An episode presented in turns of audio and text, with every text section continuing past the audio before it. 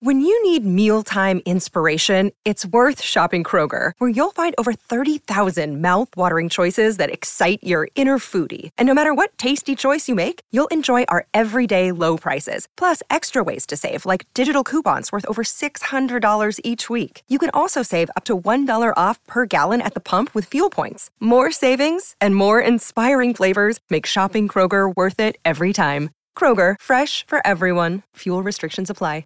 Another day is here, and you're ready for it. What to wear? Check. Breakfast, lunch, and dinner? Check. Planning for what's next and how to save for it? That's where Bank of America can help. For your financial to-dos, Bank of America has experts ready to help get you closer to your goals. Get started at one of our local financial centers or 24-7 in our mobile banking app. Find a location near you at bankofamerica.com slash talk to us. What would you like the power to do? Mobile banking requires downloading the app and is only available for select devices. Message and data rates may apply. Bank of America and a member FDIC.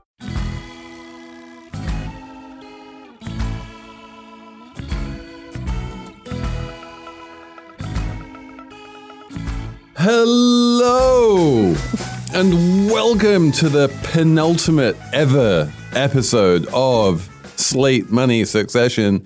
The end is nearly nigh, but we have two amazing episodes. I'm absolutely sure the last one's going to be amazing. This one was amazing of Succession to cover before it's all over. I am Felix Salmon of Axios. I'm here with Emily Peck of Axios. Hello. With Elizabeth Spiers of the New York Times and other places. Hello. And our special guest this week, Abby Disney. Welcome. Thank you. Happy to be here.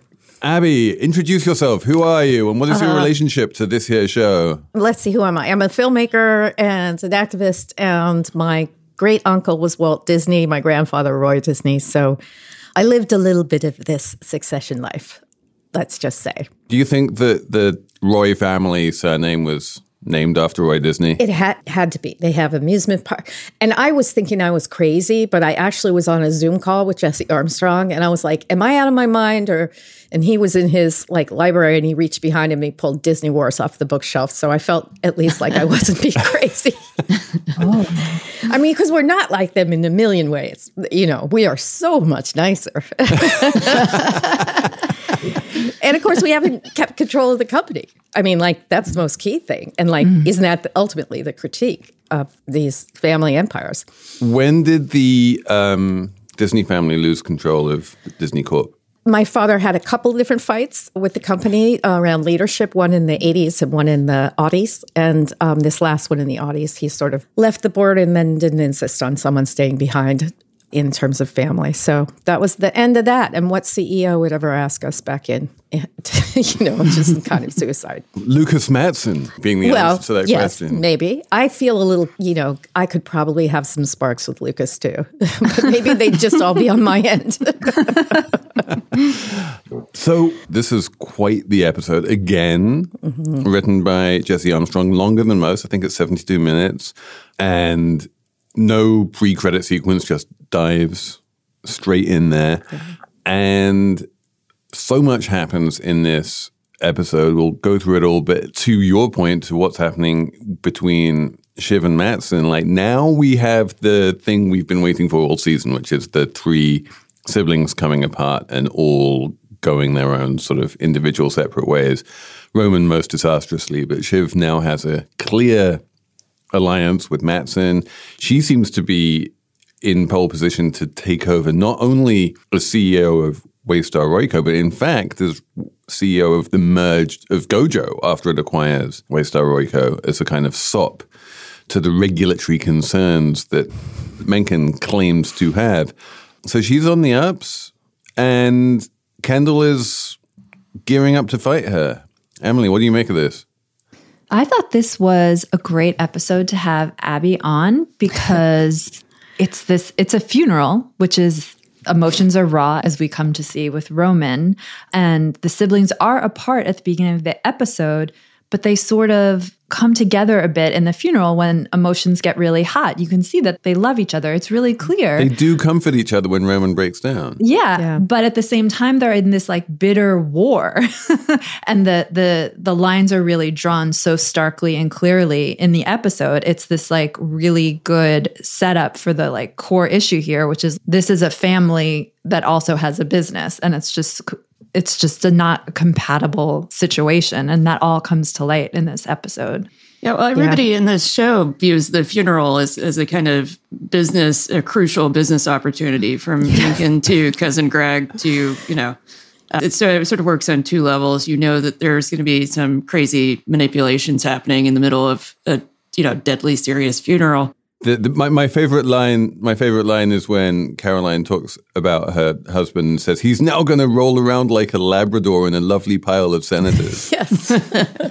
yeah, it's like this great networking event. And Roman's fatal flaw is that he actually expresses like he can't control himself and his emotions come to the fore. And that's like his downfall at the business event, which is also his father's funeral. Whoa. Yeah. Roman Roman like every time he's had any success on this show, and there have been, you know, they, they all have their moments of success, but Romans are always more one on one. You know, especially the mm. Roman Mencken relationship. Yeah. You know, they have that very odd sort of quasi sexual thing going on when they're just meeting the two of them. But Roman in public is just not, he doesn't work at all. Clearly. he's the baby of the family so he kind of like doesn't do well in crowds and doesn't do well like when he has to kind of actually back up all this insult and bravado and everything like that and he just was so exposed. And of course he had the breakdown we were all waiting for him to have for four years anyway.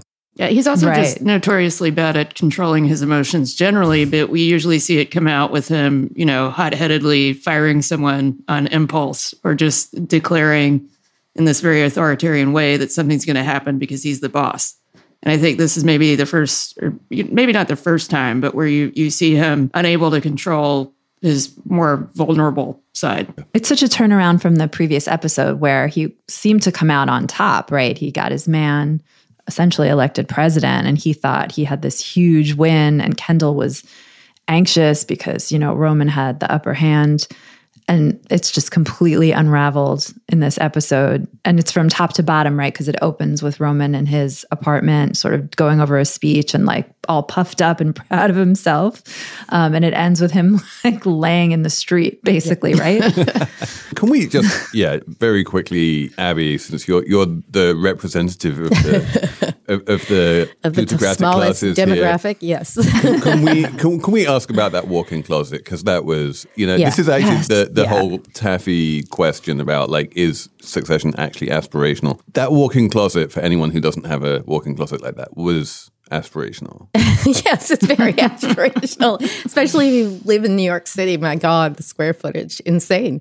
I mean, I've seen closets like that for sure in New York. Yes, I've seen more than one of them. That's that's like you know, it's a sign. You know, when you know you have a lot of money, you don't need to show it off. You know, it's just implied. And so your closet's a private space. It's like a place for you to revel in your square footage that you can afford that nobody else can. your color coded Yeah. blazers Yes, your color coded place. yeah, and, and your place where you you know practice your speech in the Yeah. full-length mirror. Yeah, exactly. yeah, that's such a New Yorker perspective on it. Because regular people have nice walk-in closets in some of their homes outside of New York. it's just you can't do it here. Maybe this is true. Maybe I've just been living in a weird, like, New York bubble the whole time. And in fact, if I were to live in St. Louis, then Yes. that walk-in closet would not be aspirational. That would at all. be It would- It would just be a walk-in closet. well Reasons any to move closet Louis. is aspirational in new york city i think yeah, yeah, if you're not keeping your clothes in the oven, then you're doing well. in you've made it the way that Roman falls apart and is immediately comforted by his siblings, the breakdown is recorded. Carl and Frank start gleefully like playing it back, and Gerri, who has you know been Roman's great antagonist over the course of this season, is the one who kind of comes to his defense and feels sorry for him and says like, "Guys, come on, like you're going too far." Yeah, I mean, I mean, it was it was it was genuinely sad, wasn't it? I mean, it was a real mm-hmm. breakdown, and it's not just this season he's been heading for it. It's all along since the beginning. You cannot but look at him and think, "Oh my God, you know, you are a sick puppy. You are really going to have problems at some point in your life." So that was a big breakdown, and it was like four seasons worth of just chaotic emotional state. And, you know, I think one of the things that creates such entitled people in wealthy, wealthy families is nobody says no to children enough. Mm. And they very often don't fully grow up. And uh, he's a great example of somebody who has access to all the sex and the drugs and the money and everything else. And he's not a grown up and he doesn't have grown up capacities. So, yeah, it's, uh, it, I found it heartbreaking, even if he's sort of hateful. Shiv's yeah. eulogy was a little bit about Logan saying no most of the time to most people, and then occasionally, you know, opening up the window to the sunlight or whatever the metaphor was, and and allowing people to bask in it briefly before closing it off again. Her eulogy was a little bit. I mean, I'm so glad she talked about what it was like to be a daughter specifically, you know, because yeah, you just definitely don't feel like you can be contained in their heads. They don't understand you, you know. She did a good job of explaining like what was great about him while also telling the truth. Yeah, the way she described it, where she said he couldn't fit a whole woman in his yeah. head, I thought was just a great way to articulate the way, you know, some men are just incapable of seeing women as full humans. And, you know, she's saying this about her father, but then she says, but you did an okay job. Inherently misogynistic. You were a decent dad. it's so different from how I was noticing how she talks to and about her mother, who mm. is equally as doesn't isn't loving or caring and is mean and awful, just like Logan, but she doesn't give her the same kind of generosity as she gives her father in that speech. You know what I mean? It's like she's just as misogynistic as everyone else in, in a way. It's just expecting more from her mother, I think, and uh, hating her more for not getting it. And her mother didn't have anything to give her. You know, her no. mother wasn't the rich one, the mother wasn't the famous one. And so if she wasn't loving them, what was she good for? Mm-hmm. Just mean comments. Yeah. but, but okay, so I mean, you know, we can all be rude about Caroline, but Caroline came through like that yeah. amazing stroke of genius where she cut she, what the Brits call the wags, the wives and girlfriends oh my pew, God. where she just lines them all up next to each other and says Logan would hate this. I mean, that was awesome. Yeah, delicious. good. Yes, very, very good. and causes well, like just... ultimately causes a rapprochement between Marcia and Kerry. Pretty shocking hand holding going on in that pew. That that scene was so well written because when she says, you know, this is Sally Ann, and you think it's her introducing Kerry to somebody in you know these elite circles, and then she says to Marcia, you know, Sally Ann was my Kerry. and that was just uh, mind boggling. Yeah. Well, Sally Ann had been hint has been hinted at throughout the series. They're always mm. dropping her, not always, but they've a few times dropped the name Sally Ann. So I've often wondered who the hell Sally Ann is. Is she dead? Did Logan kill this woman? Like, who is she? And so I was glad they finally revealed that mystery and also revealed the mystery of Logan's Rose. sister, Rose. Yeah. yeah. We didn't see um, Connor's mom though who might no. be dead. We don't know. I feel or like might she just might. be locked up somewhere. She's yeah. in the booby hatch, isn't she? Yeah, poor baby. they, they just threw away the key. But yeah, so we find out from Ewan about Rose, who it turns out died as like a baby, and Logan's uncle and aunt allowed him to believe that it was his fault. Ewan, what does how does he describe his uncle? A character, which is basically, I think, is his way of saying, you know, those scars on Logan's back probably mm-hmm. came from the uncle. Yeah, for sure. I mean, and they've spoken of him before that he was cruel, cruel man. So it wasn't good. Elizabeth, what did you think? What did you make of the Ewan speech? Well, it's funny that I felt like Ewan's speech was a little bit of an inversion of what ended up being Shiv's and Kendall's speech because he starts out with these things that make you feel a little bit sympathetic toward Logan. You know, they humanize him a little bit. Uh, you feel terrible for him whenever they mention that the aunt and uncle never disabused him of the notion that he killed his sister. And then he goes straight into, and because of that, you know, he's done all these horrible things in the world. And Kendall and Shiv, by contrast, they take a moment to acknowledge something terrible about their father, but the speeches are overwhelmingly saying, here's the terrible thing, but everything else was good. And for Kendall, it's it's saying, you know, he really was a brute. I agree with Ewan. And for Shiv, it's, you know, he was hard on women, but he was fine to me. mm-hmm. So I, I think the Ewan speech really set up the other two to be more poignant, I guess. But you don't come away from it thinking that Ewan was a total asshole for saying it because you know that it's yeah. fundamentally true. The other two I didn't find poignant. Kendall's speech I didn't I found beautifully written. But if you really listen to it, it's it's the ultimate defense of capitalism for its own sake. You know, so yeah, my father did these awful things, but he also what is it? He he made, he made people money. ambitious to make and own and desire things. I mean, like it's everything bad about a highly consumerist material culture. but Ewan, what he was critiquing was everything that comes as a result of the materialist culture. They were perfectly in opposition to each other, which is why it's so interesting. You started with the hard things, which are reasons, not excuses, right? And then goes on to the real critique. But I think I feel like Ken was the only one who read the assignment.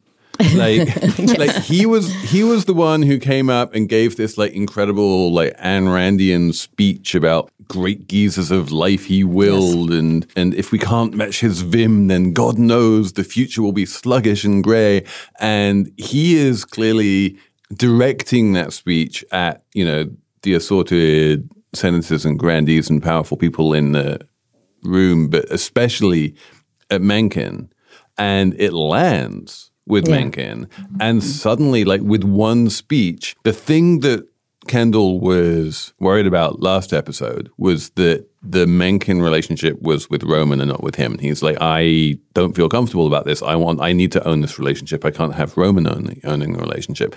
Roman then dissolves into a puddle of tears, which is the weakest and most pathetic thing you can do in the eyes of someone like Mencken. at a funeral and um, and Kendall comes in and gives this red in tooth and claw capitalist yes. speech, which is music to Mencken's ears. At the, which and so Mencken immediately, like basically dumps Roman, moves to the other brother, says good speech, and like and and just but then just as Kendall tries to capitalize on this new you know political capital that he's built up with Mencken, suddenly the whole family starts swarming him and yes. and and he can't get a word in edgewise and it's Shiv who comes in and says you know quietly I can be your extraction team yeah. which is such a great line it's such a good line. Yeah and you really do feel like he's a little bit delighted he's been rescued from those oddballs and freaks. Yeah I don't think I don't think that Shiv could have manufactured that meeting with Matsson so easily if it wasn't for for Connor. Mencken really needing to get away from. What was that great line from Connor about? Oh my God, the my favorite one, the the, the, the, the, the Pan Habs, the Pan American led EU. Pan Habsburg American led EU alternative, which is so glorious. Um, yeah, let's bring back the Austro-Hungarian Empire. There was just a Times piece about yes. one of the one of the Habsburgs. Yeah, Did he's you read? He's like race cars. They're, they're all on the same what, WhatsApp too. It was just an amazing fact. Poor Kendall, he gains leverage for about five seconds, but he's not done gaining leverage. I mean, he's well now he has leverage over with Hugo. Hugo, which yes. like I mean, I feel if all the people you need leverage over, Hugo is not top of the list. He's, he's lost Jess, which he is not happy about. Oh, let's talk mm. about Jess. But also, we need to talk about Colin because he yes. Yeah. yeah. So he's yeah. trying to get Colin back. Colin has zero desire to work for Kendall. But Kendall's like, no, I need, you know, I need you inside the tent pissing out. I, I yeah, I thought Colin was kind of delighted with the idea of working for Kendall. I didn't get that he was reluctant. I mean, I, he after that speech, I think Colin was all aboard. Oh, really? I took yeah. it the exact other way when Kendall huh. says, you know, I want you to work for me, and and Colin immediately says, I don't love it, which is, you know, the closest he can I go thought to he saying was saying no. he didn't love his quasi retirement. I thought, yeah, he doesn't he love quasi retirement and therapy. Oh. Yeah. Yeah. And, and Kendall's like, well, don't talk to your therapist, talk to me. Right. Yes. It's like, what? Chilling. yeah, that's not going to help. you know, in terms of the people who know about Kendall's quasi murderous history, Kendall did finally come clean to his siblings at the end of last season. But really, it was Logan and Colin, right? Yeah. Logan's Yeah. dead now, and Kendall needs Colin not to make that public. Yeah, not to squeal. That was my takeaway. Like, you can't be in therapy talking about your secrets or my secrets. Right. Instead, just work for me. And plus, Kendall's vulnerable now without Jess, which we will talk about. Yeah. Uh, so he needs like a new someone, you know, to be around for him. Okay, Yeah. so Emily, Kendall and Jess. Yes. So in the last episode, there was this scene where Jess was without Kendall and she runs into Greg as Greg's about to deliver this news that they're going to declare Mencken the president. And there's like this pause in this moment between the two of them where you can see that Jess is not excited about Mencken becoming president. He's this white nationalist. Jess is the only, I think, only black character, definitely the most prominent black character on this show, which is all pretty much all white people. And there's just this moment you could tell she's not happy. And of course, Greg doesn't care, goes and does this thing or whatever. And now in this episode, Jess quits. And I think the implication is pretty between the lines that she's quitting because of Mencken, of because what happened. Like she can't live with it. There's this really good interview with the actress who plays Jess in Vulture, where she kind of talks about it. And she just she can't do it anymore because she can't pretend that this doesn't involve her or something. So she's taking a stand, but she's not taking a big enough stand where she would actually admit she's doing that to Kendall, which is sort of interesting too. What did you guys think? Yeah, Kendall gets it, right? The first thing he asks pretty much is, is this because of Mencken? Mm-hmm. And she, you know, doesn't say yes, but she doesn't say no. She's, Mm-hmm. She basically allows, you know, she doesn't disabuse him of that notion, let's say. I like that he forces her to tell him right in that moment and then walks away saying, Thanks for telling me now. exactly. well, she could have put it on his calendar after the funeral, right? I mean, she probably kind of wanted well, yeah, that's true. yeah. wanted it to come out. Well, he was he was rummaging through his calendar looking for dates to meet with lawyers to seize custody of his children. After all, How petty and awful is that? he's horrible. He's just so horrible. I mean, this is the episode where Kendall becomes the killer that Logan tells him he oh. has to be. That's why Colin's important. That's why Jess is leaving. That's why he wants to take custody of his children. This is he's stepping into that, whatever you want to call it, patriarch Yeah. mode. Becoming his But father. also, but this is wh- where Kendall, like, he does that thing that he's been doing, you know, from season one, which is like blustering, you know, and you go, I'm going to go to court to get an emergency court order, or, you know, I'm going to lie down in front of the thing. You're going to have to run me over if, you know, and then, of course, he can't follow through on any of those threats. And that's the huge difference between Kendall and Logan is that Logan follows through. If he makes a threat, he does it. If Kendall makes a threat, he just lets the car drive away with his children not going to their granddad's funeral. Well, that's the big question for the final episode is, is Kendall going to finally make good on his threats or not? Because sometimes he can pull it off. Remember when he fired all those people at, um, what was the name? Walter. Walter. Vaulter. Remember he pulled off the big fi- mass firing at Vaulter? That was pretty killer like. Ke- like whereas Roman can't do the big public speeches, Kendall weirdly always does seem to be able to rise to the occasion, right? He he does the speech to the Vaulter people. He, he kind of nails it. He did the speech a couple of episodes ago to the shareholders, making Living Plus seem like it was a good idea somehow. You know, even the 40th birthday speech, which was shaping up to be a disaster, you know, he doesn't do a disastrous, you know, song there. The rap was not a bad rap at his dad's birthday party. Come on. but that's, I mean, that's like 50% of the CEO job, right? Is just like saying, just like bullshitting in public Right. on command. Right, Absolutely. exactly. Yeah. Yeah. It's it's amazing how much of business at the top top is just bullshit. You know, people just bullshitting, you know? Yeah. Well, Sh- Shiv kind of acknowledges that when Matsson's coming up with the, you know the objections for her as CEO, and he says, "Well, they say she's incredibly inexperienced," and she's like, "You know, I'm a comms professional. I know how to control this mm-hmm. narrative." So she makes the argument that that's the primary qualification. There's, there's like an argument big- to be made that she's not incorrect. But her big idea, Elizabeth, is just bury the news on a big news day. I'm not, I could have come up with that idea too. I don't have any comms experience. but but it worked. I mean, number one, number one, like this is a great day to bury bad news. Is literally verbatim the you know the email that got that woman fired after Right. 9-11. But number two, this was the big thing that we've been worried about for the past few episodes, right? Is that what happens to Gojo stock when these numbers come out? If the Gojo stock implodes, then suddenly the deal is off. She manages to get the news out at a point when no one really cares, and evidently it hasn't hurt the Gojo stock, and therefore, like this whole thing that everyone was really worried about turns out to be a little bit of a nothing burger, and the merger, as far as anyone can tell, is still on. Wait, Felix, can you remind me about the 9 11 email? Because I don't remember that. So that was a woman, I believe she was in the UK. Abby, you were nodding along, you mm. remember this? Where basically a couple of hours after the planes hit on 9 11, she was like in comms and she sends out an email to her clients basically saying, This would be a really good day to bury bad news. Oh my God. Don't put it in an email, lady. Don't put it in an email. yeah. Comms 101. okay, thank you for explaining. Hey, listeners, it's Lizzie O'Leary from Slate's What Next TBD. I want to tell you about an exciting event we are doing with our friends at The Waves. Do you love Succession? If you want to deep dive into the show's feminist heroes and villains and hear smart women investigate the fashion, power, and relationship dynamics of one of HBO's most successful shows, join us for a very special Women of Succession virtual event. It's hosted by me and it is exclusively for Slate Plus members. It's on Tuesday, May 23rd at 5 p.m. Eastern, and you can sign up now at slate.com slash waves event. See you then.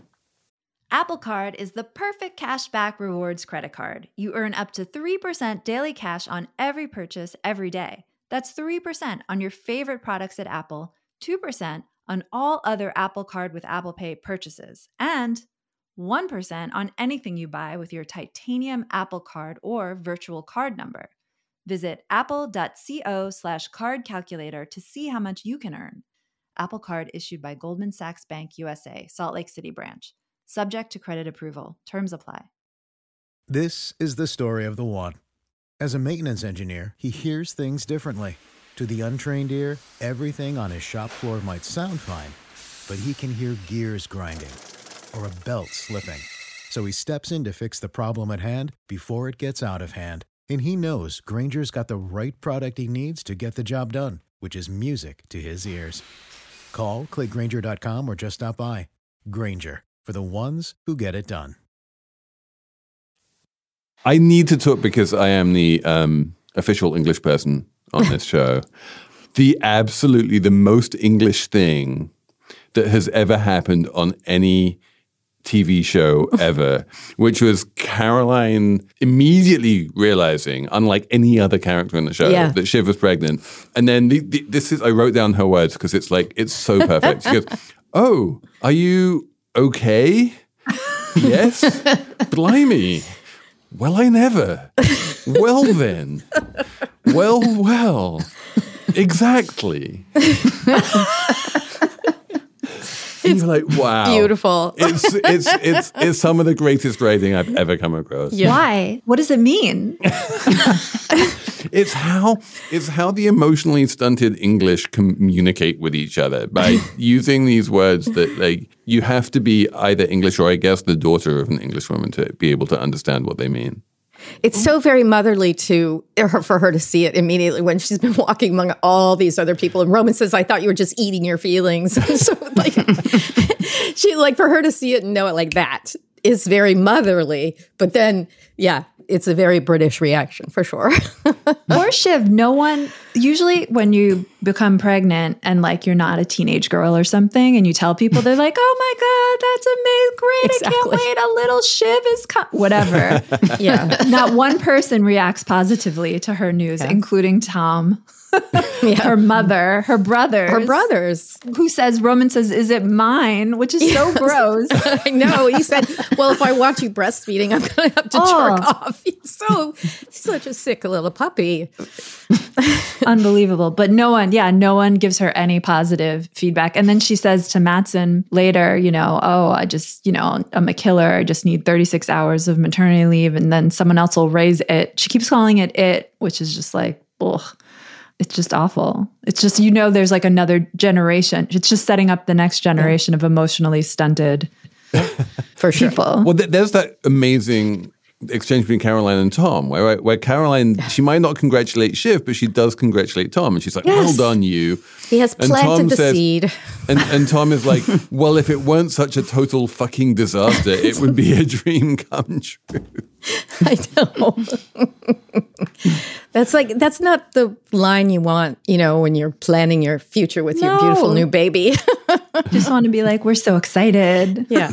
Something normal. Well, everything is positional, everything is transactional, right? That's wealthy families. I mean, like you have to work really hard not to reduce everything to a transaction or a position. And like it takes ex- exceptional emotional intelligence to kind of create a world that isn't that. And so most families fail, you know, and some succeed partially. But but succession is a story about a family that like has zero capacity to hold the transactioning and their positioning at bay. So a baby in any kind of succession related show means a lot. Well, t- yeah, talking about the Habsburgs, right? It's, it's Yeah. all about like you know getting the line of succession quite literally in Yeah. terms of like make Yeah. make sure there's another generation to take over. Yeah, and there's never been a better argument for ending hereditary rule than succession. And then I feel like over and over, Shiv just kept saying, like, I'm just going to give it to someone else to take care of. And that just seems the crux of all the problems. she was being sarcastic, but honestly, when she says to Matsson, "But I'll be the CEO, and don't worry, you know, 36 hours in in the invisible cesarean or something." I've had Vanity a cesarean. cesarean. Vanity cesarean. Yeah. Yeah, Yeah. it's not- Also, by the way, can we? Can we it still hurts. I mean, of all the people who worked out that Shiv was pregnant, like Matsson worked it out. I think The- he the- heard the- it from someone. The like Yeah, he autistic said he- CEO, but like who would he have heard it from? Well, the brothers, Yeah. oh, Hugo apparently has a line to Ebba, right? Right. So, mm-hmm. So the, yeah, might the, the Hugo Ebba connect Yes. was like whoa, you know, yeah, that's surprising, isn't it? where Yeah. Ebba is just like so angry at Matsson that she's like anything I can do to hurt him, I'm just going to back channel to Hugo. Yeah, that, I think that's what's going on. And, you know, Shiv went public, so the information, or it could be Greg too. I don't think Greg knew. Oh my well, God. Like, Tom would have told Greg. Shiv Tom would have only- told Greg. Shiv only tells her brothers in the car there, right? Yeah, It's But she told Tom already the day before, so Tom could have told Greg. Tom tells then- Greg everything. Yeah, and then Greg probably told Matsson because that's what he does. I don't Yeah. know. Yeah, All I know okay. is Matsson called Greg sexy, and Yes. he said, "Thank you. That's very kind." That's very kind. Did you kind. notice that when his uncle sits down next to him after his eulogy, he says, That was a good hard take. Greg has zero. He has no soul whatsoever. Which he he in the previous Yeah, season he was like, need "Who needs a soul?" soul?" And he's a- and it's really playing out like every episode. He does Greg not is have like one. maybe has emerged as my favorite character because anytime he enters a scene, you know something hilarious is going to happen.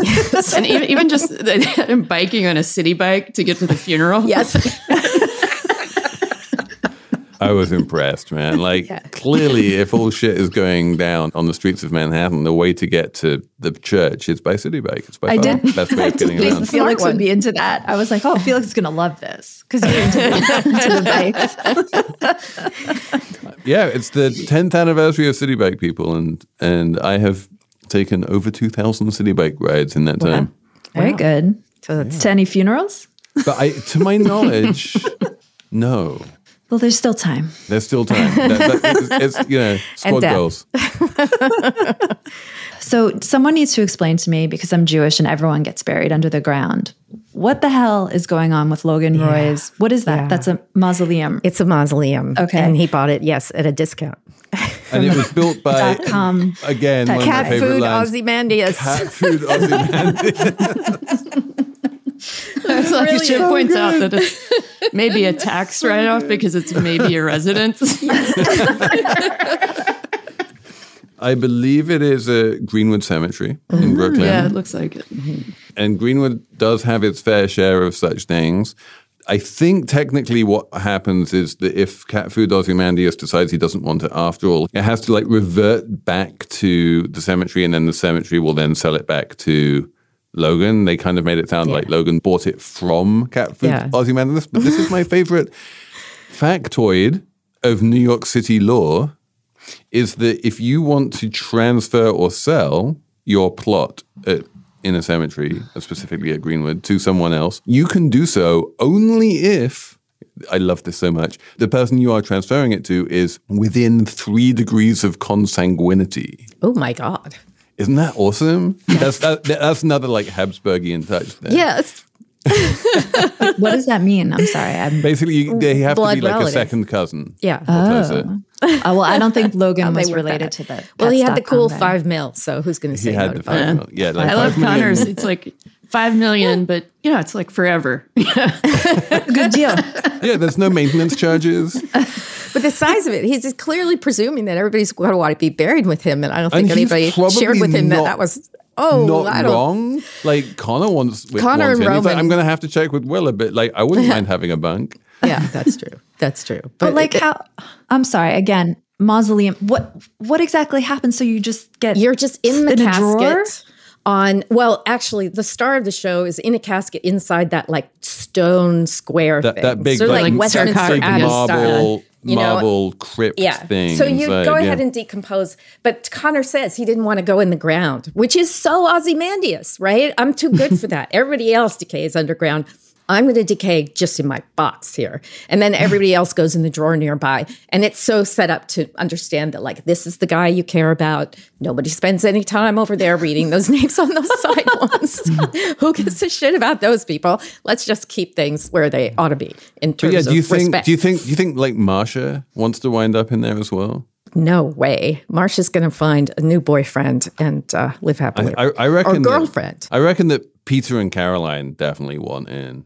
Peter definitely does. Peter does. Maybe it's just Peter and Roman who wind up in there. Oh no, Peter and Connor. Yeah. Well, I don't know. I, I see Connor like getting his ashes spread in all sorts of weird Well, no, he was really into cryogenics. Oh, that's true. I forgot about Crazy for cryogen. that. Crazy. Crazy, crazy for cryogenics. I really love that at the very last second, Shiv says, Well, I'm really intrigued to see how he gets out of this one. I like that too. it's very funny. I was thinking how the Caroline Peter Munion marriage is very much like the Shiv mm. Tom marriage, in that like Caroline's constantly out there undermining him to whoever she can talk to and just like making nasty digs at her husband who's a social climber. It's the same marriage, right? well, is Shiv that rude about Tom to other people? Yes. I mean, Oh that was the plot of the election tailgate Exactly. party. She was going around undermining him Right. to Was everyone. it Mr. Right. Mild, not too spicy, or whatever she said? Uh huh. Yeah. Yeah. yeah, if I said that about my husband in front of mixed company, I'd be like sleeping on the couch for days. Yeah. And she's If done you it were before. spreading like rumors she- that your husband was going to be fired from your family. Yes. so that was sort of interesting. Like it's the same. It's the same dynamic. This episode is brought to you by Progressive Insurance. Hey, listeners, whether you love true crime or comedies, celebrity interviews, news, or even motivational speakers, you call the shots on what's in your podcast queue, right? And guess what? Now you can call the shots on your auto insurance too. Enter the Name Your Price tool from Progressive. The Name Your Price tool puts you in charge of your auto insurance by working just the way it sounds. You tell Progressive how much you want to pay for car insurance. Then they'll show you a variety of coverages that fit within your budget, giving you options. Now, that's something you'll want to press play on. It's easy to start a quote, and you'll be able to choose the best option for you fast. It's just one of the many ways you can save with Progressive Insurance. Quote today at progressive.com to try the Name Your Price tool for yourself and join over 28 million drivers who trust Progressive. Progressive Casualty Insurance Company and Affiliates. Price and coverage match limited by state law. Hello, I'm Imi Harper. On the Slow Newscast from Tortoise, I tell the story of how a Hong Kong billionaire was silenced. I got bombs thrown into my house. I got people came here, ransacked my computer, and I, I got people threatening me. I got this and that, but I'm safe. and what it reveals about the freedoms Hong Kong no longer enjoys. Listen to Hong Kong's Rebel Billionaire on the Slow Newscast, wherever you get your podcasts.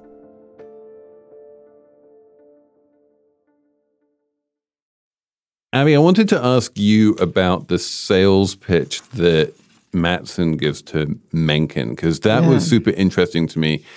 Basically, Mencken is like some motherfuckers I don't want in the tent, right? Mm-hmm, He's like, I mm-hmm. am a Nazi, and so I want to hang out with other Nazis. Matsson then says to him, we are making the thing that everyone has. It's either a couple of tiny men in your pocket or a gateway to broad cultural influence. He's basically saying you can own Kendall and Roman. Like clearly you can boss them around and get what you want and you know, they can be your loudspeaker and they are not going to get to call the tunes. Or if you don't block the deal, then you can have all of Gojo, you know, you can have a relationship with something which is actually culturally much more relevant. And from Mencken's point of view, it seems like from the call that Matsson makes to Shiv that he is convinced he would rather have a grown up relationship with Matsson and Shiv where like he gets access to the makers of culture so that he can turn, you know, America into a right. Nazi paradise or whatever his dream is, rather than just having a mouthpiece in ATN. Yeah. I mean, uh, you know, I thought it was interesting because part of what he said was I have what everybody wants, and very few people understand how it works. There is a way in which even the most broad internet communication is still a little bit lending itself to the Nazi, you know, worldview that only a handful of people should be in charge of it. And I thought he was sort of offering that I, a Swede who says "Willkommen" to you when you walk up to me, will be one of the few people. Don't you want somebody like me to be with you in being the few people who understand this? Right, exactly. Like if you're a politician and you're being off- offered an alliance with Mark Zuckerberg, you know, you will take it, right? Yeah. Because Mark Zuckerberg has the ability to to shape history. And the whole Cambridge Analytica thing was basically, you know, yes. was that hacked by someone else? But no one doubts whether or not there was any truth to that. No one doubts that if Zuckerberg wanted to shape history by like twiddling the algorithm, he could. Yeah. So he who controls the algorithm controls the world. And I, th- I thought that was what Matsson was saying in that that's what he was offering up. And if you feel better with a girl and an American as a CEO, that's fine. That's fine. I felt like Shiv was really coming into an Ivanka space in this episode, right? Mm. Like swallowing mm-hmm. her so called progressive ideals um, and just going along because this is where the power is. I mean, she basically yeah. says as much. Yeah, for sure. She was, my dad was flexible. I can be flexible. Right, yes. exactly. Something to aspire to. I think Ivanka is more flexible than Shiv, though. mm-hmm. Yeah, yeah. I, I feel, I we'll feel like there, yeah. is, there is no limit. I mean, I think we saw in this episode that there is no limit to how flexible Shiv can become. Like she was the one who refused, you know, who was almost refused to stand next to Mencken at that photo op in the last season, right? And now she's like, yeah, I can work with you. Yeah. yeah. Yeah. She's come a long way. Well, let's see. The last time she was inflexible was on the election night coverage you know, and look what it got her total failure. So maybe she's incorporating that lesson. Or maybe it's just a short term thing to get the Matsson deal to go through. I mean, I think she cares more about the Matsson deal going through because she has a line on power there. If she can get the Matsson deal to go through and become massively wealthy because the Matsson deal goes through and they get $3 billion each or whatever it is, and she winds up as CEO of the combined company, then that is the greatest conceivable win right. for any of Logan's heirs. And in a TV show called Succession, clearly she becomes the successor and she is running an even bigger company and she's CEO and the other two siblings are nowhere. You know, I feel yeah. like the chances of this happening in the next one episode that we have left are slim, but that's the that's clearly the dream. Yeah. Yeah. Yeah, I'm so curious what they're going to do next week because like there are so many loose ends that need tying yeah. off. It seems like they're setting up Shiv versus Kendall in terms of right. who gets to be in charge. But uh, just knowing the show for the past few years, like they always lose these kids. So yeah. I can't imagine them winning in the next episode, right? I don't know. I feel like I saw Kendall step into it, you know, and there felt like a real possibility that maybe he could change himself enough to fit into it. Uh, there, there's always a lot of misdirection in the episodes. Yeah. But yeah. my gut is still Kendall because the, the first season focused so heavily on him. Everything mm-hmm. seemed to revolve around him. And I, I think if they had the end in mind when they started it, then Kendall probably ends up on top. I feel like the failure of the Gojo stocks to react to the news of the fake Indian accounts has basically made it impossible for Kendall to do his reverse Viking and do we do we know that for Gojo. Sure? Yeah, because that's when Matsson phones up Shiv and it's like, you're a, what does he call it? The Red Devil oh, or something? Right, like, Red Devil. You you, know Gold you've got it absolutely right. It mm-hmm. turns out that this was the best time to bury bad news, and no one seems to care. Oh my God. Well, nobody's talking about how actually, with everybody setting things on fire up and down the streets across the country, I don't think the share prices of anything are doing very well It's today. it's it's a little bit Tiananmen out there. yes, yes. yeah. I mean, my God, what's going to happen? Like, we know from these last few years, you can't put that genie back in the bottle really easily. And, uh, and so, what the question is, like, where are we headed? You know, we're in an imaginary place now that could be the kind of civil war out there, you know? Yeah, I mean, I do think in in this world that if Mencken becomes president after all those votes that were almost certainly cast against him, you know, went up in flames, you can just imagine how out of control that protests Yeah. would be, not just in New York, On both- but yeah. everywhere. yeah, protests and counter protests. Inevitably, that would come to blows. I mean, which is sort of how I feel about what's happening here now. But What do you think, Abby, about the ending of this episode with Roman like Oh, fighting yeah. all of the protesters, and like when one of them tries to help him, he's like, "Fuck you, don't touch me." Yeah, that was just heartbreaking. Really, it was so not not in the sort of pathos but bathos kind of way. I mean, he was just you know taking as a masochist that he is, just taking the beating that he knows in his heart he deserves. I mean, it's just that was just heart. That was like him listening to his father's words over and over again on the at the end of another episode where he's just listening to, you know, you're just, you have a small dick or whatever it was he said at the end of that episode. It was just him flagellating himself. It was heartbreaking. In terms of favorite lines, Mm-hmm. I'm gonna say that, like, apropos the fucked up politics of America and of this show, I think my favorite line of this show is probably when Lukas says, "I'm just saying you are nearly as mature a democracy as Botswana," Oh, yeah. Just saying. oh, yes. and he's not wrong. no, Says he's you've not been a wrong. democracy for like 50 years. Uh, Yeah, she didn't like him saying that. It's like, no, wait, wait. Oh, yeah, black people. not if you don't count the black people, which is a bad habit you have. Yes. I liked Shiv saying, I thought I heard Dalmatians howling when her mother oh, walks in. That was a great Oh, line. yes. She's so great. She also says to her mother, by the way, she says, Don't they grow up emotionally stunted that way? When she talks about just handing her baby out to somebody. Caroline's no. I liked you would never have dared not to come to his funeral when he was alive. Which is true. But then Tom responds with, like, well, he's lost a significant amount of his influence. Influence. Yeah. also true. Probably the most true line in the whole show. That's the whole point. And that's the problem. Yeah. Yeah, mine was when uh, Mencken is asking Matsson what his politics are, and he says privacy, pussy, pasta, and then just yes. Well, and then she Right. says anarcho capitalist parmesan. right. But that's yeah, that's like it's true. That's definitely the Elon part of Yeah. Matsson right there. Yeah, I mean, we just had this past week we had a completely insane Elon interview on CNBC where he was just basically saying he was so into this concept of being able to go out and say racist things on the Yeah. internet that like he will happily blow up an entire company and 44 billion dollars to do it. And he quoted the Princess Bride. He quoted Inigo Montoya in The Princess Bride saying, Offer me money, offer me power, I don't care. And then, bless him, we love him more than words can say. Mandy Patinkin came out on Twitter and said, I do not think the word means what you think it means. Okay, so what's what's coming up? What do we have a clue? Has this episode really helped us narrow the potential space of possible outcomes here? Maybe. I mean, Roman seems not not to be emerging victorious in the next Yeah, Ro- episode. Roman's going to be very bruised in the next episode, at the very least. He's going to have a black eye, I think. he fucked Yeah. it, as they say. There's the way Yeah. Kendall Kendall said. characterizes it. He says, "You thought you were dad. You tried to dad it. You failed." You tried to dad it.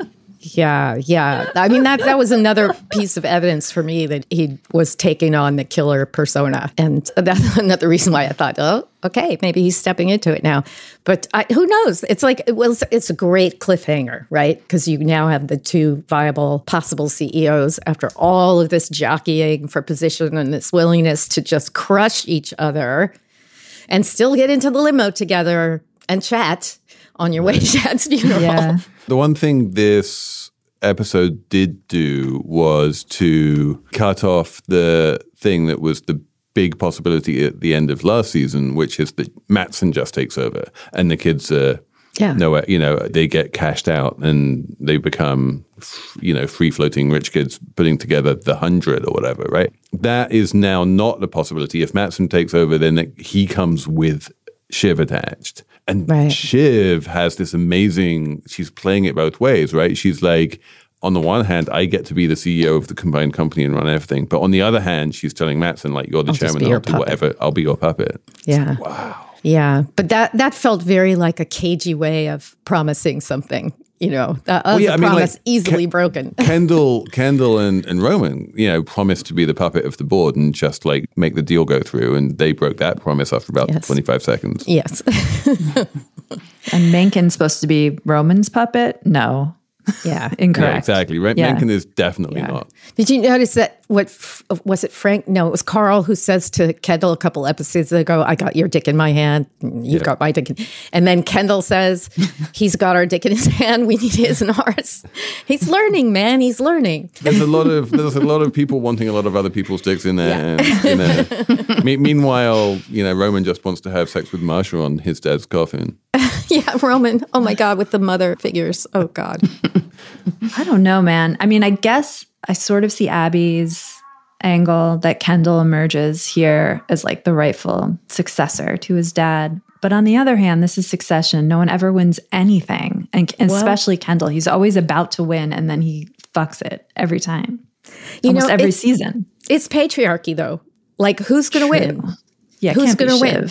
And if this is in any way going to be, you know, a satire of the way it works, Mm-hmm. then the only way it can possibly work is for the oldest male child to step into that quasi pan Habsburgian line of succession and take over, you know? Mm-hmm. And his, like, I mean, I always said it's very Henry IV because Henry IV is all about Henry V running around and messing things up and doing stupid things, his friend Falstaff and all of that. But it's, but it's all about like how he sheds all that stuff and becomes the king. And that's where I think the Shakespeare comes into it. Or everyone could die and then Fortinbras, this was a theory on the internet. I come up with it. And then Fortinbras, who's like from Norway or something. I think so. One of those. He's Is he a a, northerner. character? Yeah, exactly. Maybe. Yes.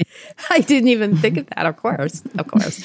I love the way they are always showing off their their expensive education. They like to throw that out there with the Ozymandias quotes and so forth. Or all these money changers in the temple. That's what Kendall says when he walks into the I didn't know how to funeral. that. It's like what a remarkable thing for him to say of all people.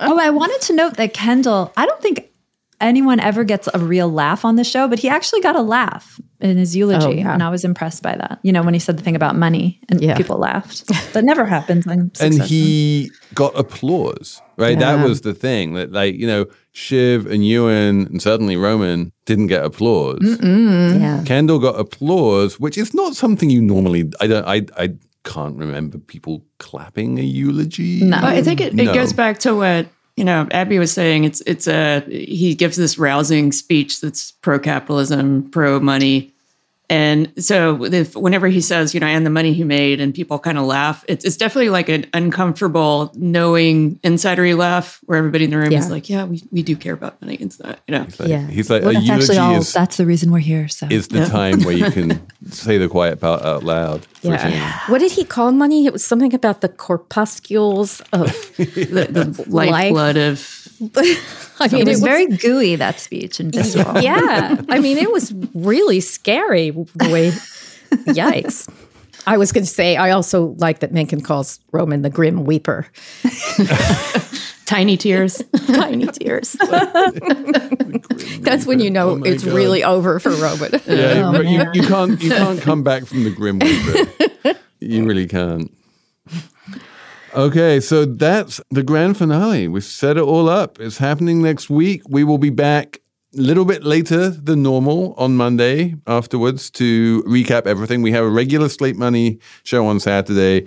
And then Monday afternoon, if all goes according to plan, we will be here on Slate Money Succession with David Folkenflik for the grand finale of Slate Money Succession and of Succession. Wow, it's been a ride, Wow. people. It's gonna be sad and happy all at once. Emily is shedding tiny tears.